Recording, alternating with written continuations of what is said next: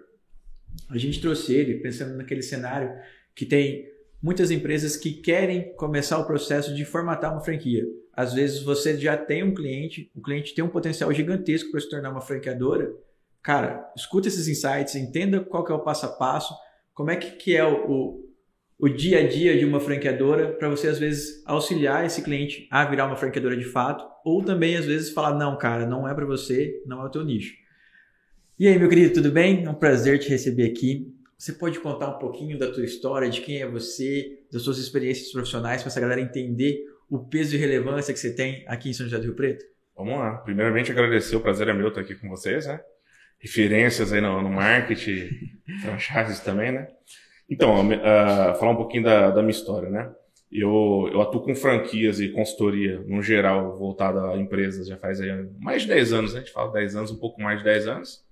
É, eu comecei a carreira, até contar lá do início, né? Eu sou formado em filosofia, pós-graduado em economia, e sempre fui professor, dando aulas e tudo mais, fui migrando para treinamentos, né? Aí, em treinamentos, a gente foi, foi entrando um pouco mais em, uh, em business mesmo, né? Ajudando empresas, ajudando empresários a se desenvolverem. E como vocês citaram, né? Dada, eu sou, sou paulistano, né? Mas uh, minha esposa é de Rio Preto, então mesmo antes de morar aqui, eu já moro aqui faz uns quase dez anos, uh, dada a peculiaridade da, da cidade, ela ser bem focada nesse mercado de franchise, aí você vai, né, se aprofundando um pouco mais nisso. Então, tô atuando aí já faz um pouco mais de dez anos, né, nesse mercado. Franchise é sensacional. A gente ajuda, eu sempre ajudei as empresas a crescerem pelas diversas maneiras que pode, como é, licenciamento ou unidades próprias, mas sempre vou defender que o franchise é o, é o melhor caminho para uma empresa se expandir. Eu lembro quando eu comecei no marketing lá, quando a gente começou lá no estágio lá ainda, a gente escutava a galera falando de franchise e a gente sempre, quando ia para as reuniões, o pessoal falava assim, ó, depois que você entrar, você não sai mais, né? É, o bichinho do franchise, é, o bichinho do franchise te picou, picou acabou. Isso. Cara, e foi fatal, né? Quando a gente foi trabalhar com isso, atender clientes, antes de montar a agência, cara, a gente se hipnotizou pela área, adorou. Quando a gente montou a agência, a gente já montou sabendo que ia ter o processo de franquear ela, todo, sabe, cara, é, é surreal o quanto que é encantador esse mundo do franchise, né? Tipo, é, é igual você falou, não dá. Quanto mais se aprofunda, mais dá vontade de entrar, mais dá vontade de conhecer o negócio. Com certeza. É uma área que... É... Quando a gente olha para a economia do país, por exemplo, tirando a pandemia agora, que é um recorte, né? Uhum. Enquanto o país às vezes crescer três, quatro por cento, é, o franchise nove, doze por cento. Então está sempre acima da, muito acima da curva, gerando empregos, é, prosperidade. Então o franchise dá certo, não é só no Brasil não, em todo o país, é, seja os Estados Unidos, a China, aí, que são líderes de mercado, né? O Brasil, é, onde tem franchise, o franchise se destaca. Muito bacana. Felipe, e o que, que você faz hoje, tipo, nesse meio do franchise? O que, que o Felipe faz para ajudar as empresas aqui e o, e o franchise? Oh, a nossa empresa chama Áustria Negócios, né? É, chama Áustria porque tanto eu quanto o meu sócio, o César, que vocês conversaram com ele também já, é, somos adeptos da Escola Austríaca de Economia, então nasceu praticamente daí o, o, o nome, né, nessa, nessa fusão nossa. É, nós atuamos em várias áreas, né? É, com empresas, por exemplo, formatação de franquias, a expansão, É, valuation para empresas, diagnóstico, análises financeiras das, das mais diversas, né? Minha expertise está bem mais voltada para a expansão de negócios, então a gente se divide lá em, em núcleos, né? Tem vários núcleos, uh, mas especificamente falando de mim e do, desse braço nosso que, querendo ou não, quem olhar no nosso site, em redes sociais, vai ver que o nosso braço mais forte é essa atuação em formatação de franquias. Pegar uma empresa que quer ir para o mercado, né? Primeiramente, diagnosticar ela para ver se o franchise realmente é o melhor caminho, geralmente é, mas e ajudar ela a crescer de uma forma sustentável, pensando em médio e longo prazo, né? Esses voos de galinha aí tem, tem muitos, mas não é o ideal, né? Tem muita coisa acontecendo. Cara, a dúvida normal que a gente sempre recebe é: minha empresa dá para formatar? Eu posso virar franqueadora? Como é que funciona? Como é que é esse tipo de avaliação para a gente pegar, de repente, cara? E a gente viu hoje que tem nichos de... A última vez que eu fui para a B F, que teve um evento, foi em dois mil e dezenove. Isso. Naquela época eu assustei que tinha franquia de, de carrinho de pipoca. Cara, só que a gente foi para Curitiba e eu esqueci lá onde é aquela, aquela praça bonita lá. Ah, esqueci lá. A principal lá de, de Curitiba. Lá. Cara, tinha uma franquia lá do carrinho de pipoca que eu falei, cara, eu compraria, de verdade. O, o, a, os dois meninos hoje uniformizados, mas tão bonito, de um jeito tão diferente de atender, uma coisa tão bacana. Eu falei, cara, por mais que pareça pejorativo algumas coisas, ah, carrinho de pipoca franqueou, mas não, cara, eles uma, um, franquearam aquele modelo de negócio, de atendimento diferente, de, um, de uma gourmetização do próprio modelo de negócio que parece simples, sabe? Então, eu vi um negócio que, que, que quando eu vi na feira, eu falei, putz, não vai virar nada. E depois eu vi dois anos depois, um negócio sensacional e dando muito certo num baita parque bacana em Curitiba. Todo negócio é franqueável ou não? Eu, eu, eu tinha essa dúvida. Você acha que é ou não? Então, é, eu acredito que a, ma- a maioria é assim, né? Porque o que, que a gente avalia numa, numa, numa formatação, né? A gente tem esse processo dentro do nosso é, tipo de trabalho, que a gente chama de análise de franqueabilidade, né? É porque tem o, o momento do, do, da empresa, do empresário, desde o do caixa dele, a maturidade e tudo mais, né? É, ao segmento em si, né? Se a empresa, eu sempre falo, se a empresa ela pode ser duplicada, dá para dá para replicar os processos em qualquer outro lugar. Ela não tem uma coisa muito específica, né? É, que está relacionada, por exemplo, ao, ao empreendedor que está ali. E se principalmente ela dá lucro, se o negócio dá lucro, ele, ele pode, você pode ser replicado e dar lucro. Eu falo que são os dois principais pontos para se analisar. Mas durante uma formatação, às vezes, a gente percebe que existem fatores externos que fogem ao nosso controle, né? Às vezes alguma coisa relacionada à importação, a valores que sobem, preço de dólar, é, ou o câmbio muda alguma coisa, ou uma canetada burocrática que inviabiliza alguma área no país. Então pode ser que alguma coisa realmente fique meio inviável de crescer por franquia ou licenciamento. Teria que ser por lojas próprias. Mas eu falo que isso aí são raridades, tá? A maioria dos negócios, eu acredito que ele pode ser é, franqueável, sim. Desde que esteja bem estruturado o plano de negócio. Vocês fazem até a estruturação do plano de negócio também ou não? Sim, e bacana essa tua pergunta, porque assim, as pessoas confundem muito. É muito comum conversar com pessoas, mesmo do franchise, e a gente começar a falar de franquia, o pessoal fala assim, ah, e a C O F, o contrato e os manuais? É, no nosso modelo de formatação, C O F, manuais e, e, e contratos, né, instrumentos jurídicos e manuais, é quarenta e cinco do segundo tempo. A gente se foca primeiramente na análise ah, do negócio, porque de fato não é Ctrl-C ou Ctrl-V você fazer uma formatação, né? O, o cenário para o franqueador ele vai, ele vai ser diferente do, do franqueado, né? O franqueador não vai pagar royalty para ninguém, o franqueado vai... Uh, o, o, vamos supor que o franqueador tenha produtos, né? Talvez ele vai ganhar um rebate em cima do, de um fornecedor se ele não for, se ele não produzir nem nada. Então tudo isso vai onerar um pouquinho mais o, o franqueado aqui. Então são cenários diferentes, são cidades diferentes. A gente faz análise é, financeira extremamente profunda, analisa o mercado, analisa a concorrência, analisa o ecossistema. Para você ver, às vezes eu vejo franquias que já são fran- é, já viraram franquias. E é uma coisa boba, né? Imagina uma hamburgueria, né? Às vezes o empresário ali sabe fazer hambúrguer, não é o business dele saber tudo, né? Então, uh, os fornecedores que ele tem homologado, ele compra, eu já vi muito isso acontecer, ele compra, né, fundo de alimentação, ele compra a matéria-prima, estoca e, e repassa. Então, ele é bitributado. Uhum. São, são problemas de desenhos de negócio é, que você tem que resolver no, no início, né? Você tem que é, analisar essa estrutura, esse ecossistema antes. Então, a gente faz toda uma formatação muito bem organizada, provocando todas as reflexões para ter segurança que aquilo vai, vai dar certo. Então, é bem isso que a gente trabalha. Não sei se é perguntar outra coisa que eu tenho dúvida, tá? Douglas, agora. A gente sempre teve... Não estou falando que é certo ou que é errado, é dúvida mesmo, tá? Mas o jeito que eu vou colocar pode ser que pareça estranho. Eu sempre achei que, cara, para eu vender algum modelo de negócio, eu tenho que testar e aprovar ele. Igual aqui, a gente teve que fazer D três B... Funcionou, deu certo, dá lucro, sabemos como, quais são os caminhos para percorrer e tudo mais. Mas a gente vê muita franqueadora também que já abre direto ao modelo de negócio. E eu estou falando de grandes players do mercado. E, e que também tem sucesso, que também não tem, tem uma série de fatores. Vocês, o que, que vocês veem disso? Tem alguma diferença no que vocês pegam essas empresas para fazer ou não? Qual o ponto de vista de vocês? Sei é, lá. A gente fez, a gente ficou preocupado, porque, porque assim, a gente teve esse, o nosso modelo de negócio, uh, deu certo... Crescemos e crescemos e crescemos. Será que conseguiria fazer a mesma coisa mais rápido em outra cidade, porque eu já tenho os caminhos, fiz em Ribeirão. Eu, em, em dois meses, acho que eu consegui setenta por cento do faturamento que eu já tinha em um ano, em um ano e meio de operação. Acho que foi cinquenta por cento, setenta por cento. Foi um absurdo. Falei, isso aqui é replicável. Vamos tentar em São Paulo? Fez em São Paulo. Falei, deu certo. Então, eu consigo replicar, né, no, no modelo o, o, o que eu faço e retorno mais rápido, que eu já conheço. Eu não preciso mais errar, igual eu errei. Então, tipo, a gente viu, comprovou que não, a gente precisava replicar, mas acho que... Aí, a, a, acho que a pergunta é essa. Eu precisava provar para mim mesmo que o meu negócio era válido. Isso é real? Não é? Tipo, dá para abrir direto?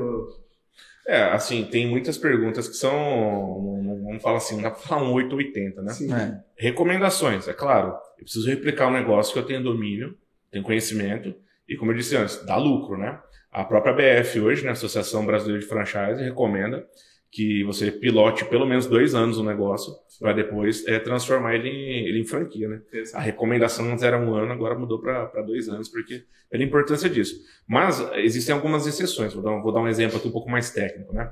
É, eu tenho expertise de negócio profunda numa, numa, numa situação, numa, numa área, ah, o meu C N P J é novo, mas eu já tenho expertise, outra história. Ah, ou às vezes, a gente sabe hoje que a velocidade hoje, ela, da, da informação é muito grande, né? Estima-se hoje aí que o dobra seu conhecimento humano a cada seis meses, né? Era um ano e pouco, um tempo atrás, agora já caiu para seis meses. Então, tá muito rápido, é muito veloz as coisas, né? Então, às vezes você tem uma, uma, uma inovação, alguma coisa nesse sentido, se você esperar os dois anos, alguém vai fazer antes. Você, você, se você não cobrir o mercado rápido, alguém vai chegar e vai cobrir, não adianta, quem sai é, primeiro sai na frente, né? Exato. Então, com raras exceções, eu acredito que os dois anos é a situação mais prudente em situações normais, que são mais de oitenta por cento, mas existem algumas peculiaridades que o mercado vai pressionar para que é. seja um pouco mais rápido. Eu falo porque foi uma, uma trava nossa, a gente tem um outro modelo de negócio, né, que, que é nosso, que a gente criou para aumentar uma demanda em São José do Rio Preto, né? A gente montou uma escola de marketing onde a gente... Isso daí. Essa daqui. Essa daqui. Metrics. Metrics School. É. Onde a gente monta o profissional para trabalhar para a gente, porque não tem mais aonde buscar, não tem mais como tirar do concorrente, acabou, então tem que formar. Tudo bem. E, cara, foi uma... Um, vários players, grandes players do mercado, a gente tá falando das nossas maiores referências, vieram, cara, vamos formatar, já vamos fazer isso, vamos fazer aquilo. A gente falou, não, não tá funcionando ainda. É, é, é uma escola dentro da nossa agência, um negócio que a gente gosta para ter, né? A gente tem esse, esse, essa trava ainda. A gente falou, não, cara, a gente não testou ele cem por cento, igual a gente testou a D três B. É uma trava que a gente tem. E, e cara, a, o, como que eu falo? A, o aliciamento que tá acontecendo é até surreal, né, Derek? Só que a gente tem essa, essa encanação. Mas, por exemplo, o que eu posso falar? Eu não acredito que ainda está pronto para formatar. Eu não passei por todas as etapas, eu não passei por começo de ano, que é época boa de matrícula, passei agora, na verdade, eu não passei por meio de ano que tem uma queda, eu não passei por final de ano que tem uma baixa muito grande. Como que eu vou fazer um, um negócio agora, sendo que eu não Sim. sei nem as principais etapas? Como que eu vou dar um treinamento para o cara para ele vender mais em tal época do ano? Então, eu realmente não acredito... Mas talvez seja aquele negócio de crença limitante. É, nossa, mais, né? não, é, a gente tem muito medo, porque é, é, franquia é isso, né? Você, são pessoas que estão dispostas a acreditar no que você no que você está vendendo, no que você construiu. Ela vai pegar a grana dela, às vezes ela é investidora, ela está sobrando, mas é uma grana, dez mil, cem mil, duzentos mil, é duzentos mil para qualquer um, né? Então, Uh, é muito dinheiro, então eu estou fazendo ela pegar o dinheiro dela, acreditar na minha ideia, sendo que a minha ideia nem foi validada do jeito que a gente quer, tipo a escola. Pô, eu quero uma escola, quero matrícula, fechamento de matrícula, todos os setores de uma escola, então a gente tem esse, esse receio, por isso que fala, a gente não, não faz. Né? Não sei se faz sentido para vocês que está há muito tempo ou não esse receio. Não, eu acho que faz sim, porque assim, é, se vocês têm, vocês mesmos têm algum receio das etapas, não passaram por tudo. É, eu não vou citar nomes, né? Mas assim, vocês conhecem muitas histórias aqui em Rio Preto, né? Muitas. É, tem gente que criou um negócio direto para virar franquia e depois, quando foi fazer teste na vida do, de franqueados, e esse respeito que vocês têm pelo, pelo investidor é muito importante, né? A gente está falando do sonho das pessoas, do tempo delas, do Exato. investimento financeiro delas, é um negócio muito sério. É, mas alguns que não passaram por essas etapas, por exemplo, vou citar uma aqui sem, sem ser nominalmente, né? Eu lembro de uma empresa que virou um case de insucesso aqui em Rio Preto, onde o pessoal criou para virar franquia e era relacionado a ter serviços de terceiros, né? o empreendedor teria que terceirizar, uma mão de obra terceirizada. Sim. E aí, como esse pessoal não pilotou, foi descobrir é, que esses tipos de profissionais é, que a, a, franquia, a franquia ia depender são pessoas que não precisam de demanda, não precisam receber metade do preço, porque eles não têm problema de prospecção. É, são áreas que as pessoas procuram é, normalmente. Para que, que ele vai passar para metade do, do que ele cobra para um, um franqueado? Enfim, não fazia sentido. Foram descobrir isso na prática, né? E aí você deu um boom de venda, muito bom de venda. Uh, e hoje praticamente não existe a marca, né? Então é muito sério isso, assim. Eu acho, minha opinião, tá? É, que o, o, o receio, a prudência de vocês é muito bem-vinda nesse momento, até que vocês passem por todas as situações. E outra coisa, é, a sazonalidade do ano, ela é uma coisa, principalmente a educação, né? Que é extremamente importante de, de aprender como lidar com, com a sazonalidade, com os problemas, antes de da gente realmente ir para uma formatação. A gente trabalha muito isso no nosso modelo de formatação, porque esse, essas, essas estratégias prévias, né, elas ajudam muito para o franqueado lá na ponta, e a gente precisa, precisa dominar os processos. Mas como empresário, eu também não vou mentir que dá o medo de perder o time, sabe? Muito, muito. Cara, muito. Só se fala disso. Aí a gente conversou com, com grandes caras, que a gente falou, grandes players. A gente sabe o que esses caras vão fazer agora. Ou faz com a gente, ou eles vão fazer sozinhos, sabe? Pô, cara, será que eu não vou perder o time? Será que, tipo, putz, a gente poderia ser sócio desse cara que é gigantesco e já começar grande? Cara, a gente foi, preferiu testar o nosso modelo, mas não vou negar, com aquele aperto no coração que de repente eu dei a ideia para o cara chegar gigante, o outro ficou gigante e a gente vai começar pequenininho e, e pode ser que dê tudo muito certo e depois eu não consigo nem acompanhar esses caras. Como empresário, no fundo, dá, dá tipo assim, será? Tá, tipo, não vou negar, dá um medo de perder o time, né, Ded? Dá, dá, só que a gente põe na balança, né? Tipo, o que, que é mais importante? Igual a gente fala, igual da D três B. São pessoas que às vezes recebiam um acerto, tá? Seus vinte, trinta, quarenta mil reais. É a vida dele aquilo lá. Ele coloca, na, acreditando no meu sonho, no sonho do Douglas, que começou como estagiário, né? Esse sonho. E eles comparam essa ideia sabendo, tipo, tipo eles têm treinamento comigo, com o Douglas, com todo o suporte. E acreditaram nisso, trabalham todo dia para isso. Eu respeito o dinheiro desse pessoal, sabe? Então, da mesma forma, a gente colocou na balança também, que do mesmo respeito que eu tenho com a D três B, eu tenho que ter com outra marca, porque a gente conhece lá que aqui Rio Preto é bem famoso por conta disso. Ah, dá para franquear, vamos franquear, vende, não deu certo, não tem problema, é só eu franquear de novo, outra Sim. marca. É, isso a gente tem bastante receio. Acontece bastante. Eu te, e para vocês verem a importância de passar pelos processos e o processo de formatação também, que ele não é um processo rápido, né? Eu tenho um cliente que o business dele, ele, a gente tem de muita gente fora do, do, do não, na cidade. Por mais que a gente está aqui, tem é, muito, muita gente. A maioria é fora e como é um trabalho igual de vocês, né, estratégico, a gente, muita videochamada, né, você precisa estar ali fisicamente presente. Eu tenho um cliente que, de, do, final do, do final do estado, né, lá perto do Rio quase, ele tem algumas lojas de, é, de, de roupa infantil, calçado infantil. No meio da formatação dele, É, não deu viabilidade na parte financeira pro, pro franqueado. E, pô, vamos fazer agora? Normal, vamos voltar pro laboratório. Ainda bem que deu problema aqui, né? Exato. Né? Depois se vendeu franquia e prejudicou o franqueado.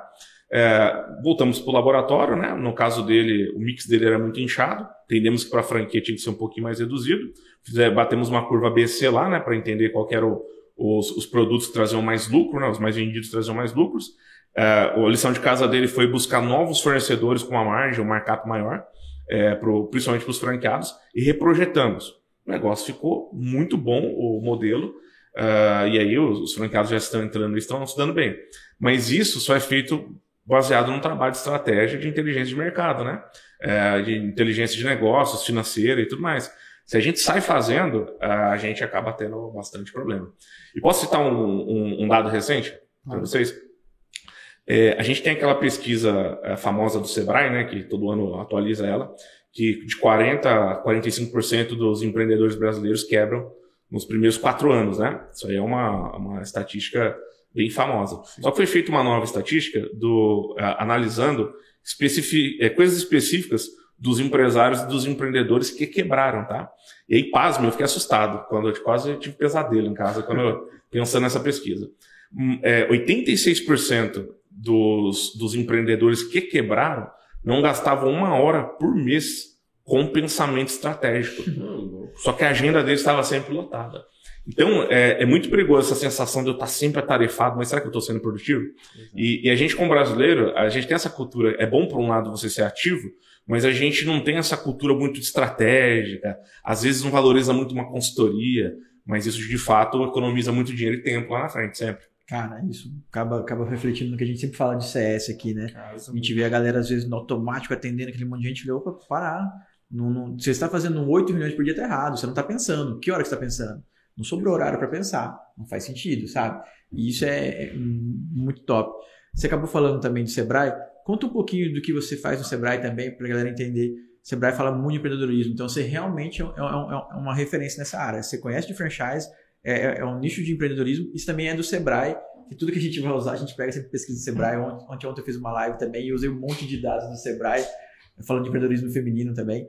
Conta um pouco da tua relação também com o Sebrae, pra galera entender. Então, eu sou parceiro do Sebrae, né? Eu mesmo, Felipe, e tem uma história já de uns três anos de parceria com o Sebrae. E só fazer um destaque que o Sebrae de São Paulo é um Sebrae sensacional, né? É, ele, no Sebrae você tem duas forças, você tem a, o Sebrae e a Secretaria de Desenvolvimento Econômico do Estado, que independente do governo que esteja à frente, ela sempre funciona bem, né? Para fomentar empreendedorismo. Então, eles são muito fortes nessa área, é muito bacana. Então, a minha parceria hoje com, com o Sebrae é baseada nisso, né? São os parceiros. Então, quando o Sebrae, é, algum grupo ou alguma associação que precisa ajudar seus empreendedores ali, Ela, ela nos procura, né? Então, eu forneço esse, esse treinamento como, como Sebrae, mas como, como parceiro também.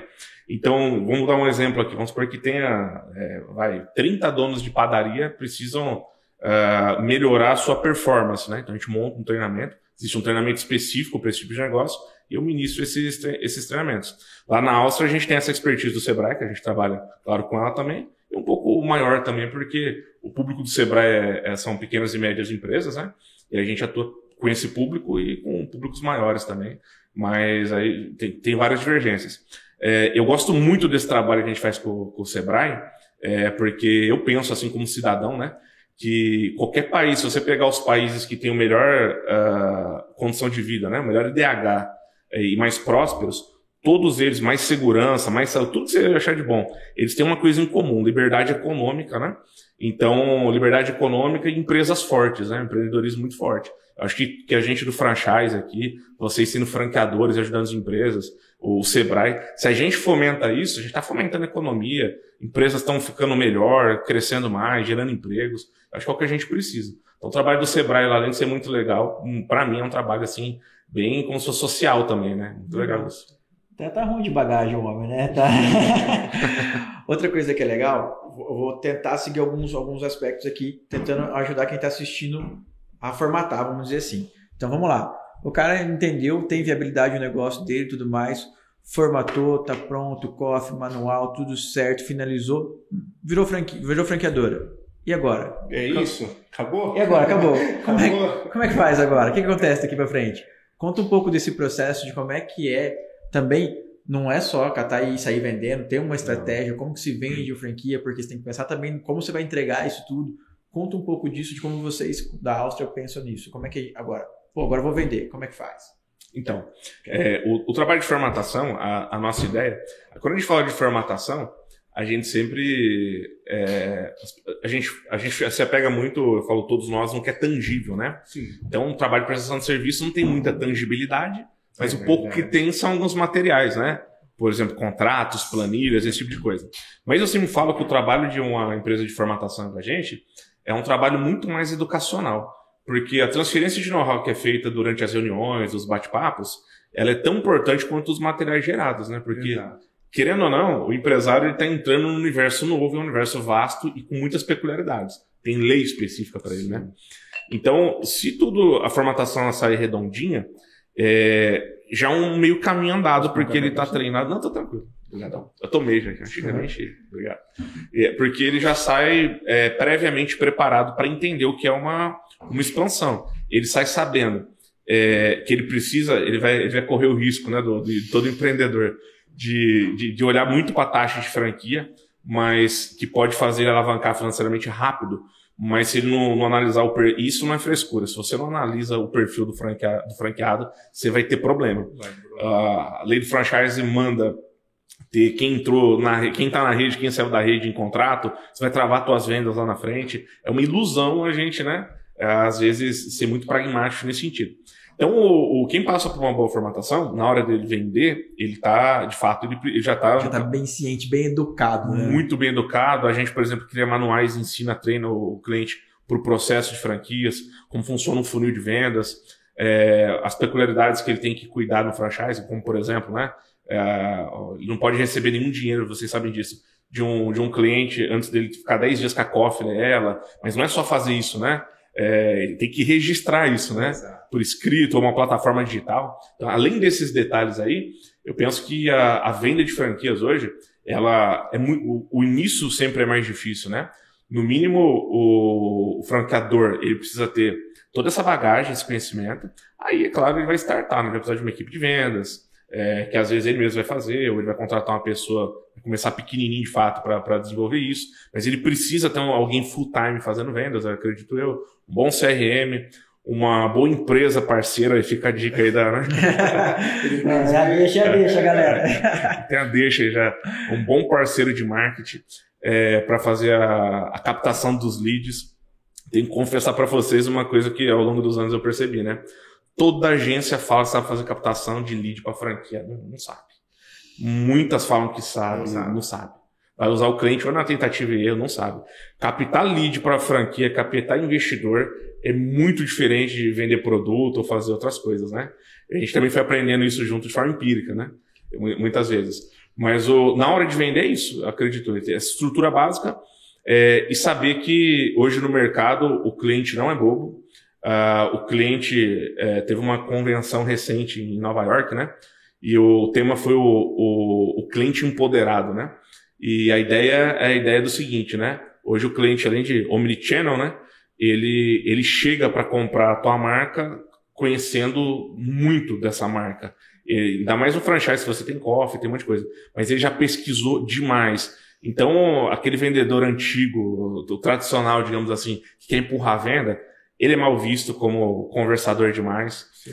Uh, hoje, o, os materiais que a gente, por exemplo, desenvolve numa formatação, eu sempre sugiro para os clientes, né? Ó, usa isso, quando o teu lead estiver avançado, para apresentar para ele um plano cartesiano de negócio, né? Uma viabilidade densa, bacana. Isso traz credibilidade. Porque a gente ainda tem muitas franquias que os caras vão vender e acham que ele não está pedindo confiança, está pedindo fé. Diferente, né? É verdade. Porque você tem que confiar em três linhas de estudo, né? Então, uh, tem muita coisa para a gente falar nessa área de venda. Né? Isso que eu, eu fico até preocupado... Uh...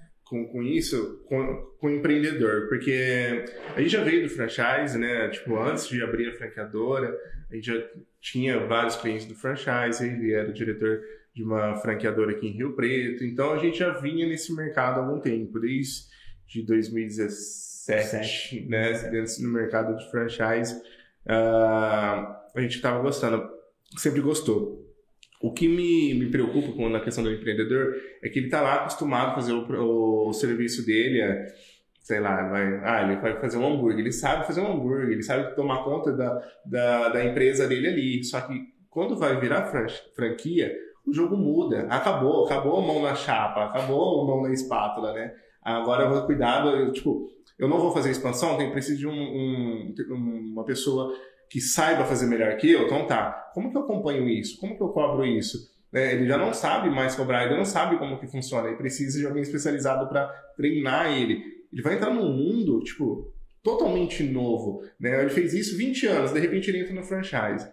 É, tipo, ele tem que estar muito preparado. A gente, todo mundo fala, ó, na hora que você entrar na franquia, o jogo é outro. Não, é, isso aqui, tem mais de cinquenta franqueadores comigo, como é que... Eu... Meu Deus, o jogo é, é outro, a brincadeira é outra, o jogo é outro. Eu falo assim, ah, agora, agora é sério o jogo, agora é gostoso, porque as mesas que a gente senta, né, para conversar, do outro lado tá um cara que tá há trinta anos na franquia. Você, você vai falar o quê? Você, o que você vai tentar ensinar? Não, você vai falar de marketing, de franquia, ele domina.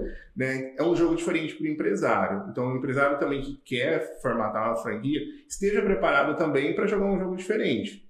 um jogo legal, né? Um jogo que é lucrativo, se fizer bem feito, e tiver respeito pelo franqueado, mas é um jogo mas eu acho diferente. Que tem, acho que tem algumas facilidades também, né? Tipo assim, por exemplo, hoje eu, eu não vou montar um time de venda para vender franchise se eu não conheço o negócio. Uhum, eu consigo sim. terceirizar isso e que seja depois eu adapto para o meu melhor cenário e tudo mais.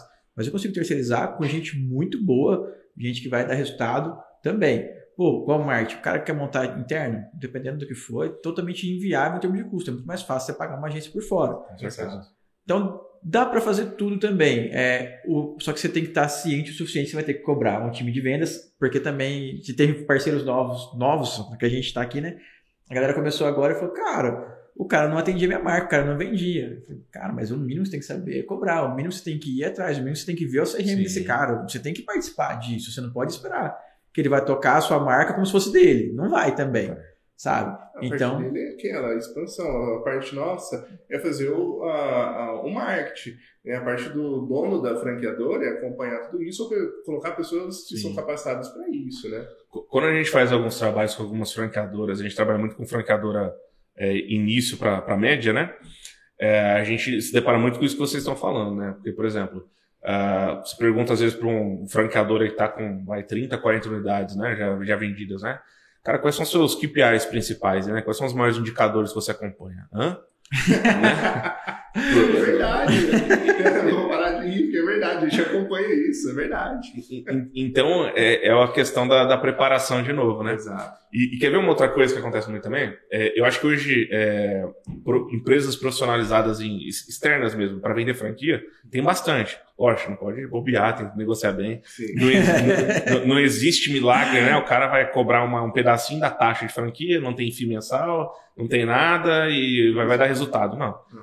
Tem aquela frase famosa, né? Diga-me os incentivos que eu te direi os resultados. Tá? Dá para você saber muito antes se uma coisa vai dar certo ou não. Mas uh, ainda tem bons profissionais. Um, um produto nosso que a gente... É, foi uma necessidade de mercado que a gente desenvolveu e tem atuado bastante com ele, é o ajudar na gestão das redes mesmo, né? É ajudar a implantar e ajudar exatamente isso. O, o franqueador colocar indicadores é, é, necessários. Em alguns casos a gente ajuda, a equipe dele fecha a folha, a gente traz uma expertise em cima disso. É, porque assim, ó, treinar o franqueado para para fazer o que tem que ser feito, seja no marketing, ou seja numa área de alimentação, ou qualquer outra, é, com três, quatro, cinco meses, um, com um bico no balcão ali, como se diz, ele vai ficar bom, não tem jeito. Exato. O grande problema é treinar uma pessoa que não tem noção de empreendedorismo a ser um empreendedor.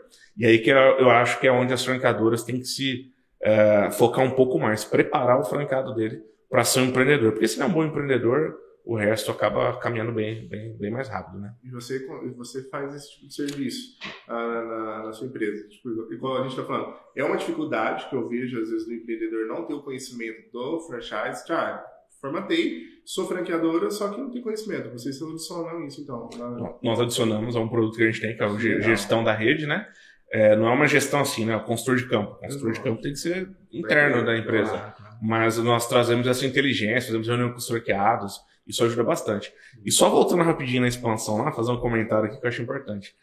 É, para quem estiver assistindo aí, né? Cara, trata bem o seu franqueado, porque ninguém que tem um mínimo de prudência ao comprar uma franquia, não liga antes para alguém que já é franqueado e fala, cara, eu falei que a expansão lá, eles me contaram as rosas do negócio, me conta os espinhos aí. Se o cara falar que não dá suporte, são mercenários, é óbvio que não dá para agradar uma rede inteira, né? Uhum. Tem gente que se você der um quilo de ouro para ele todo dia, ele vai reclamar ainda assim, porque né? É dois, né? É porque é dois, exatamente. Mas, é, o fran... na minha opinião, o franqueado faz cinquenta por cento das vendas quando a rede cresce, né? Com certeza. Porque o, certeza. o depoimento dele faz toda a diferença. A gente encontra isso, né? Às vezes fala, poxa, eu tô com várias oportunidades, só que eu não tô com venda. Aí vai ver o franqueado, pegou e ligou para a rede, aí já era. Ligou, se a tua rede não tá boa... Uh, você precisa, tipo, é igual você falou, cinquenta por cento é a rede que vai, que vai vender para você, porque ele é um reflexo de tudo que você está fazendo, da tua gestão. Ah, se você pegar as maiores redes hoje, a gente sabe, é, que, que vende em loja, por exemplo, é o cara que compra a segunda, a terceira, a quarta unidade. Sim, então, multifranqueado. É, é, é, esse cara é, é sensacional. Outra coisa que é muito legal, já que a gente voltou a falar da expansão, para a galera que está assistindo, que quer dar um feedback, quer ajudar... Todo mundo que formatou acha que vai... Não importa quem seja a expansão que você pegou, interna, que você contratou, o mais famoso do mercado. Cara, uma empresa nova. Você falou, não tem franqueado, não tem feedback. O caminho no comecinho é cruel é, também, é, é cruel. É. Até você criar relevância, até você performar, até você ter os primeiros erros, você vai errar também, você Sim. também é novo como franqueadora. Então, quando, quando vocês forem ajudar uma empresa a ser franqueadora, também ajuda para eles entenderem, porque, cara, o começo vai ser cruel para todo mundo ali e provavelmente ele vai demorar meses para fazer a primeira venda. Tem gente que vai lá, dá um monte de unidade, fazer aquela coisa, para encurtar os problemas. Também é válido. Mas geralmente o cara, principalmente no começo, a gente também foi muito assim, tipo, não dava desconto, não dava nada. Falei, cara, a minha marca é assim, né? Tipo, todo... Depois a gente entendeu como é que funciona o jogo, que tem que ter mais flexibilidade e tudo mais, porque ninguém conhecia a gente. Sim. Mas as primeiras, as primeiras vendas foi muito doido, né? Um parceiro nosso, um doutor, amigo, amigo mesmo nosso, foi lá e começou a colocar um monte de coisa. A gente ficou até ofendido. Falei assim, doutor, você tá doido, né? Tipo... Mas você não compra minha marca, não. Você, você, não. não é você que vai comprar, é a gente que não vende mais pra você. Cara, olha que loucura. E, tipo assim, e no, no, no começo ninguém te conhece. O cara tem que te questionar, o cara tem que saber. Sim. E não tem nenhuma prova social, não tem ninguém dando certo. Então, tende a ter um... Tende o começo a ser muito cruel também. É, a, a curva é bem maior, com certeza, no início. É aquela história, né? A pessoa vai pro franchise porque, poxa, sei lá, vou crescer com um dinheiro de terceiros, vou fazer uma cobertura nacional mais rápido e vou ter mais poder de barganha com poder de compra. Oh, legal. Mas no início você ainda não tem esse poder de compra. Isso vem depois das cinquenta, né? Isso, né? Vai demorar um pouco. Demora um pouquinho. E fazer um jabá aqui, né? É, rapidinho. O, isso é uma coisa que eu bato. Eu não conheço nenhuma marca, pelo menos regional aqui, né? Quando eu falo regional, pode ir até Ribeirão Preto. É, que faz um, um trabalho que a gente faz, né? É, na nossa formatação, quase todas as empresas, que fa- as que fazem formatação, né? Uh, não as que deixam só a pessoa apta a vender, já falo um pouquinho mais sobre isso, mas é, elas fazem a viabilidade financeira para, na perspectiva do franqueado, tá? Legal. Só nós hoje, aqui na, pelo menos num bom raio aqui, é, fazemos a, a viabilidade financeira da franqueadora, porque tem tudo a ver com o que a gente está falando, mas espera aí, qual que é a minha expectativa de venda é, por, por mês? Uh, qual que, quanto de capital de giro a minha franqueadora vai ter que ter até eu começar a fazer as primeiras vendas? Uh, qual vai ser a fonte de receitas? Tudo isso. Por que, que isso é importante? Às vezes, quando a gente vai falar de metas, algumas pessoas falam assim, nossa, cara, vocês devem enfrentar muito isso, né? Ah, eu quero vender é, quatro franquias por, por, por mês. Não, beleza, dá para vender? Lógico que dá. Tá bonito falar quatro, porque a gente ouve dez. Não, não, mas ouve é. dez com dois mil de é. investimento. Né? Esse é o ponto, esse é o ponto. Dá para vender dez? Dá, mas tá bom, mas ó, o volume de investimento é esse aqui, ó. Geralmente você vai gerar X leads para chegar em X interessados no, no, no, na, no, no final do funil e tantas vendas. Então, ele precisa ter essa noção, né? Porque você achar que ele vai investir milão e vai vender uma que seja, vai ser bem difícil. Exato. Né? Até os K P Is ele não conhece. Tipo, qual que é o C A C de uma franquia? É, quanto você vai gastar? Você vai gastar? Qual que é o C A C da... geral, qual que é o C A C do, do próprio... Departamento ali. Né? Departamento, qual que é o C A C da campanha? Cada, sei lá, três mil reais investido eu vendo uma, um, uma franquia? Poxa, ah, pô, é muito. Não sei, acho que não, porque... Às vezes é cinco, dez anos, você vai receber royalties, então L T V é Sim, gigante. Um cara então, L T V sobre C A C é ótimo, então não tem essa métrica. Não, eu tô vendendo pouco, eu tô vendendo só três por mês. Poxa, você tá vendendo bem, não, né? Ontem a gente foi no parceiro, o cara vendeu três unidades, três unidades, colocando dois mil reais. E a taxa de franquia dele é mais barata, dez mil reais. Cara, deu trinta mil reais. Falou, cara, trinta mil reais, tal, tinha que pagar a comissão do vendedor e tudo mais. O vendedor ganha mil e quinhentos, mais a, mais a porcentagem ali. Sobrou ali pra ele, fácil, fácil, vinte e cinco mil reais. Gastou cinco mil de custo, sobrou vinte e cinco. Cara, o, o C A C foi cinco mil? Tá, tudo bem. Mas você ganhou vinte e cinco de taxa de franquia e ganhou mais, seis, mais cinco anos de L T V de cada desses caras dez mil reais. Então, sessenta meses de quinhentos reais dá sessenta e três mil. Coisa e ele, assim. vende, ele vende produto, eles ganham também. E aí ele vende o produto Poxa. E vai ganhar em cima do produto. Então, no mínimo de venda ali, já deu cento e vinte mil reais, com dois mil reais. Olha que loucura, gente. E, e o cara parou, o cara foi parar a expansão. Eu falei, cara, então para, que se você quer ganhar mais que isso, você não vai ganhar. É quase o que você falou, dá um, uma barra de ouro e reclama que não foram duas, né? Exato. É. Então, métricas também... O empreendedor tem que saber, vai entrar nesse jogo, né? Que é um jogo de recorrência também, que ele recebe também uh, os royalties, ele recebe o mensal ali, ele tem que saber os números, porque ele, tudo que ele paga para terceirizado é mensal. Então ele também precisa entender. Com certeza. Mesmo. A viabilidade da franqueadora ajuda muito por causa disso. E, e querendo ou não, você acabou uma formatação, né? E agora, né? Esse agora... A gente precisa trabalhar com muita, com muita sabedoria. Eu tinha falado para vocês, né? Que é, é legal o pessoal saber diferenciar isso. Como eu disse até no início, né? Tem empresas que trabalham a formatação, porque semântica é complicado, né? Às vezes eu falo formatação, a pessoa entende uma coisa, outros entendem outro. Mas muitas empresas é, deixam a, a, o cliente apto a vender franquia. Tem uma C O F, um contrato, alguns fazem um control C, um control V de um, de um, de um segmento que existe, né? Faz lá um cliente oculto uhum. e pega material. Que isso é, é, vai dar errado, porque cada empresa é uma empresa, cada empresa é um momento, não adianta. Você tem um, uma C O F contrato, talvez um, um, um básico assim da lei do franchise, eu vou falar de quinze a vinte por cento, um padrãozão, né? Os outros oitenta por cento é peculiaridade do negócio, tá? É peculiaridade do negócio. Mas então, como é que deixa a empresa apta a vender? É dar uma, fazer um, um contratos e, e coffee meia boca, né? É, alguns manuais e, e põe para vender. Simples assim. Quando eu falo formatação, é de fato esse trabalho prévio, que esse aqui é o de menos, mas esse trabalho prévio. Esse aqui é o de menos, mas o coffee contrato é o que me dá a base para vender, né? Sim. É para estar legalmente apto, né?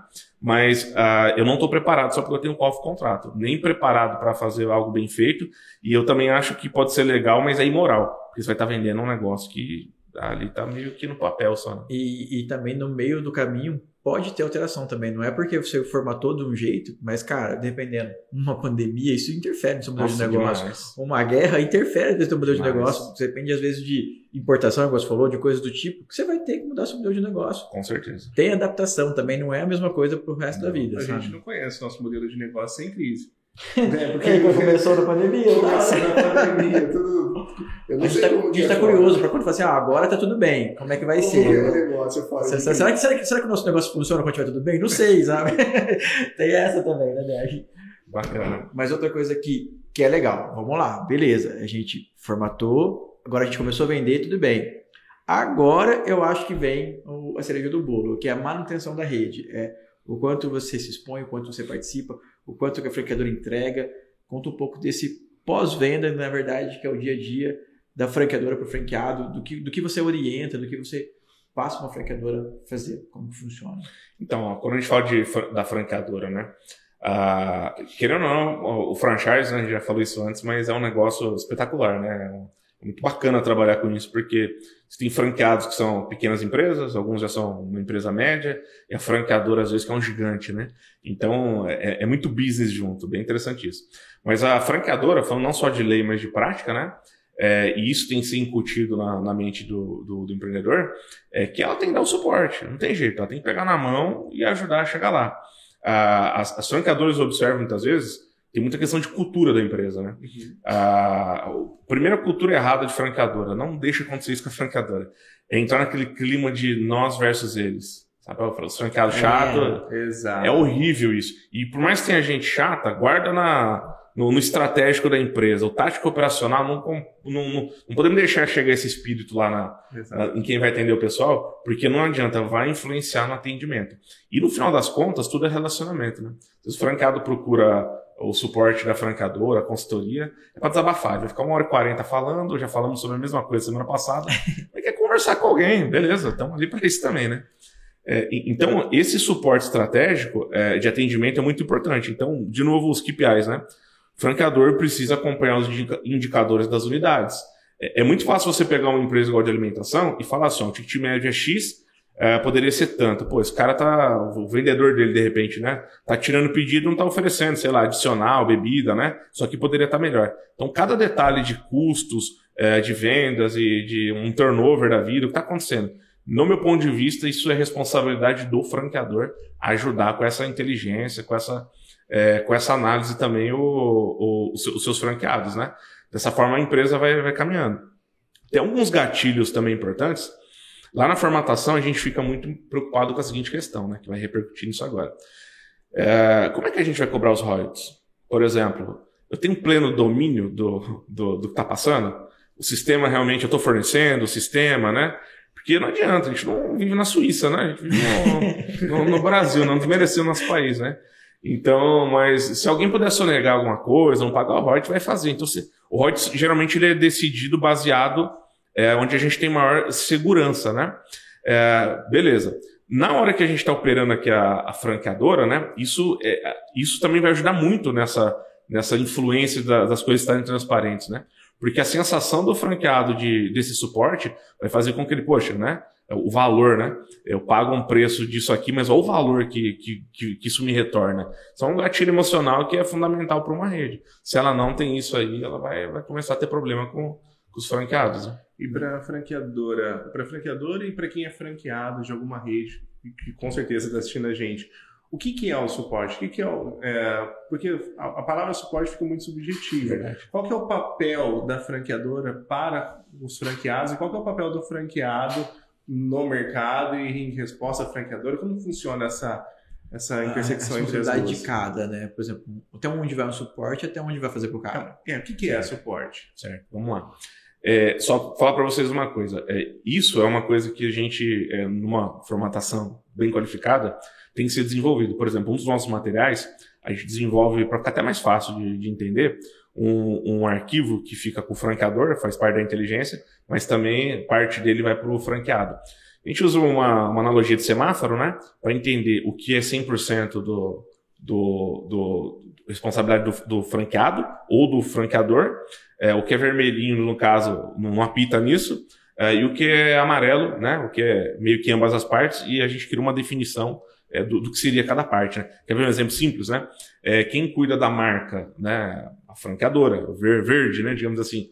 É, mas e o franqueado? Não, ele cuida da marca regionalmente, tá? Amarelo, né? Ele não tem a decisão macro, mas ele tem ali junto à franqueadora na, na região dele. Mas quando a gente fala de suporte, tem dois suportes importantes. Suporte técnico, né? É, que seria o suporte operacional. Como é que eu produzo, sei lá, pizzas? Ah, ou como é que eu abordo, vendo, prospecto seguros? Independente. É, como é que eu faço isso de fato? Eu acho que isso os franqueadores fazem até bem, na, na maioria, né, na média. Um, um vácuo de mercado, que eu também entendo como suporte, é esse suporte que a gente está falando estratégico, né? Essa proatividade de, de antecipar os problemas do, do franqueado, né? Ah, o franqueador, alguns, muitas vezes são reativos, né? Eles vão reagir a problemas, eles não são proativos, eles não se preparam para ver isso. E a gente consegue prever um pouco as coisas por meio dos indicadores, né? Então, às vezes a franqueadora nem sabe fazer isso ou não quer fazer isso, né? Dado custos. Parte do franqueador, no meu entendimento, é isso. A do franqueado é seguir, com certeza, todo o know-how que está sendo transferido, é, trabalhar com transparência, buscar ajuda, porque algumas vezes eles não buscam ajuda, colocar em prática sem muita querer deixar muito específico, mas como a franqueadora está orientando para fazer o que tem que ser feito, né? É seguir o manual, a receita, afinal de contas, né? De comprar uma franquia para quê, né? É para seguir essa receita. Óbvio que isso não significa que o franqueado não deve opinar, dar uma sugestão, é, explicar as questões dele, né? Eu nunca esqueço de uma rede que trabalha com, com petiscos, né? Que a gente trabalhou com ela. E os caras eram muito cartesianos ali na questão do, do, do cardápio e tudo mais e tal. Pô, mas o cara de Goiânia queria que tivesse pequi, porque sem pequi ninguém come nada lá, entendeu? E aí, com muita luta, o pessoal fala, vamos abrir uma exceção, vai. Então, essa sinergia é fundamental. A gente acabou usando um exemplo através do banana, do banana food. É, a comida é uma alimentação saudável, mais leve. Não que lá no Norte e Nordeste não seja, mas lá é totalmente diferente. Muito que tem aqui não tem lá. Então, começou com, uma, com um cardápio para cá e foi se adaptando para o Norte e Nordeste. Não teve como. Não tem como. Você falou, lá no Goiás não vendeu o piqui. O cara, o cara não come, o cara, não, o cara vai no vizinho, o cara vai no concorrente. Então, também tem essa adaptação regionalmente também, dependendo do negócio, né? É importante, né? Isso, porque uh, para os dois lados, né? O, é importantíssimo a, a franqueadora não ser inflexível, porque quem está na ponta, quem está atendendo é o franqueado. Ele sabe o que está acontecendo. E, e de outra, de, pro outro lado, você olhando... Uh, quem tem o, o know-how, quem tem os anos de experiência, quem já passou por todas as etapas, né, é a franqueadora, né? Então, o franqueado, ele compra tempo. Você quer ficar dez, vinte anos, que eu fiquei, ou você quer comprar tempo e seguir o que eu estou te falando, não errar como eu errei. É, acho que essa, essa conexão entre as duas pontas é, é importantíssima. Sim. Saber ouvir. É, comunicação. comunicação. Eu ouvi do próprio Pedro Furquim. A maioria do problema das redes é comunicação. É comunicação. É comunicação. E, e assim, né? Ó, vamos voltar para aquela estatística famosa aí do, da, das empresas que quebram, né? quarenta, quarenta e cinco por cento nos primeiros quatro anos. Essa mesma pesquisa feita com franquia só, né? Segmentando, franchise, ela cai para três a cinco por cento, né? Olha como cai. Por quê?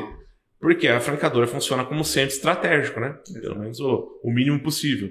Uh, isso ajuda demais as empresas terem uma, uma taxa de, de quebra de morte menor, né? Então...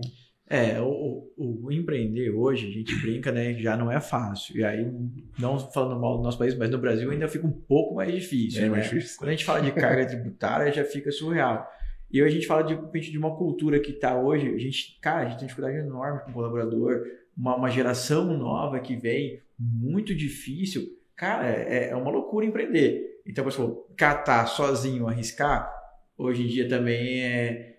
Cara, é muito cruel, é muito cruel. Não é à toa que o franchise está tomando essa proporção, não é à toa que, que, que tem essa, essa, essa baixa muito menor comparado com, com se eu for empreender sozinho de, de, de quebra de empresa, sabe? Cara, igual a gente falou, tudo que a gente passou, a gente conta, explica. Se você for pelo mesmo caminho, porra, vai dar certo, vamos embora. Aqui é o lugar. Não, vou fazer do meu jeito que eu...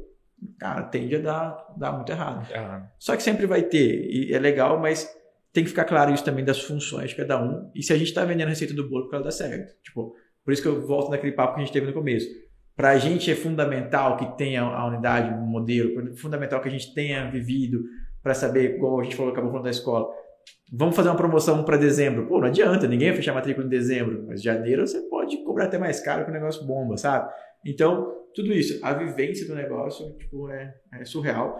E empreender no Brasil hoje está complicado. Então, eu... Não é à toa que eu gosto muito de franchise, não é à toa que a gente gosta tanto disso, né, cara? Sim, o franchise ajuda, ele dá uma, uma base muito grande para isso, né? Falando de redes ainda, né? Tem algumas estratégias que ao, ao longo do tempo o franqueador vai aprendendo. É, a palavra não seria malandragem, né? Mas algumas malandragens no bom sentido, né? Por exemplo, né? É, você pega empresas que, que fazem com a rede um cliente oculto, vamos dar um exemplo, né? Que eu recomendo que façam. Aí, anualmente, né? Você citou o Pedro Furquim, né? Chama o Pedrão, que é especialista nessa análise aí, né? Mas que fazem cliente oculto, por exemplo, com a rede, né? O cliente oculto numa convenção, ele é sensacional. Um, ele, ele ajuda a dar feedbacks, né? É, legais, né? Só que ele indiretamente, inconscientemente, ele cria na, na, na rede a ideia de que nós estamos sendo observados, né? Então, logo, isso vai toler um pouco alguma... alguma coisa que pudesse escapar, né? É, é aquela sensação de... de De, de que, poxa, a gente tá aqui, não é que tá no, no Big Brother sendo vigiado, não é isso? Mas há uma sensação maior que, de, de rigor, né? Até falando de país, né? A gente brinca, aqui não é a Suíça, né? Mas é porque alguns países mais desenvolvidos, a, a lei é muito bem aplicada, né? Então não é que são outros tipos de pessoas. É porque se você fizer uma besteira, você vai ter uma... Vai ser pesada ela, né? Aqui, como é muito solta a coisa... Acaba repercutindo nisso. Não é diferente numa rede, né? Se a gente cria uma, um ambiente bom, mas... com a sensação de seriedade, a coisa vai embora. E tem coisas tão simples numa, numa franqueadora. Eu lembro de, uma, de um case que eu tive com uma, que o pessoal faz o inverso, né? É, tem coisa antiga boa pra gente aproveitar. Por exemplo, o Maquiavel, naquele livro Príncipe, é, que empresas e países é, fazem até hoje, ele dá uma dica importante que eu acho que toda pessoa de franquia deve, deve seguir isso, né? Quando você vai dar uma notícia é, impopular, dá tudo de uma vez. Ó, vai aumentar a taxa de franquia, foi reajustado o produto, subiu, é, vai, subiu, subiu, subiu isso, subiu aquilo, agora vai ser isso aqui, né? Tem seis notícias ruins, dá tudo de uma vez. Você tem notícias boas para dar, segura espaço esse negócio. Dá cada quinze dias, dá uma por mês. Isso você vai dando... E o pessoal geralmente inverte, né? Eles dão a notícia boa de uma vez e parcela o ruim. Por isso é que seu fardo vem menor, mas é pior que fica durante muito tempo. É pior, né? Dá a sensação que, pô, estamos piorando, né? E quando você dá as, as melhores, as boas espaçadas, pô, estamos sempre tendo uma inovação, uma coisa nova, sensação, estamos produzindo. Então tem um, algumas técnicas, digamos assim, algumas coisas simples que a gente pode fazer numa uma franqueadora, que às vezes é puro reajuste de coisas, as coisas passam, passam a caminhar bem. Cara, para mim valeu a aula, sensacional, acho que agregou muito para a galera que está vendo, para quem que está pensando em de repente formatar, fica a recomendação também.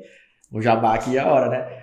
É, eu conheço o pessoal da Áustria que batam papo, vocês são sensacionais, tem uma expertise muito grande, mas eu gostei muito da clareza que vocês falam, do jeito que você falou, do jeito que você deixou muito claro e muito simples. Parece até que é fácil também, eu vou montar outra franqueadora agora. É fácil, né? Mas, cara, muito obrigado pelo bate-papo, muito obrigado mesmo. A gente sabe que nessa loucura de empreender, de tempo, de rotina, você parar um tempinho para falar com a gente, muito obrigado mesmo. E, cara, e a gente vai te chamar pra lá e vai te chamar pra outros bate-papos, porque foi muito rico o conteúdo. Não, tamo junto aí. Eu que agradeço eu o convite de vocês. Show. Obrigado por participar. Agora, meu agradecimento, Felipe. Parar um tempo, a gente sabe que é corrido. A gente é corrido, imagina vocês também, como franqueadoras, também como cliente. Obrigado por esse bate-papo. Aprendi, renovou muita coisa que tinha dúvida. Valeu, obrigado mesmo. Tamo junto, eu agradeço novamente, viu? Fechado. Obrigado. obrigado.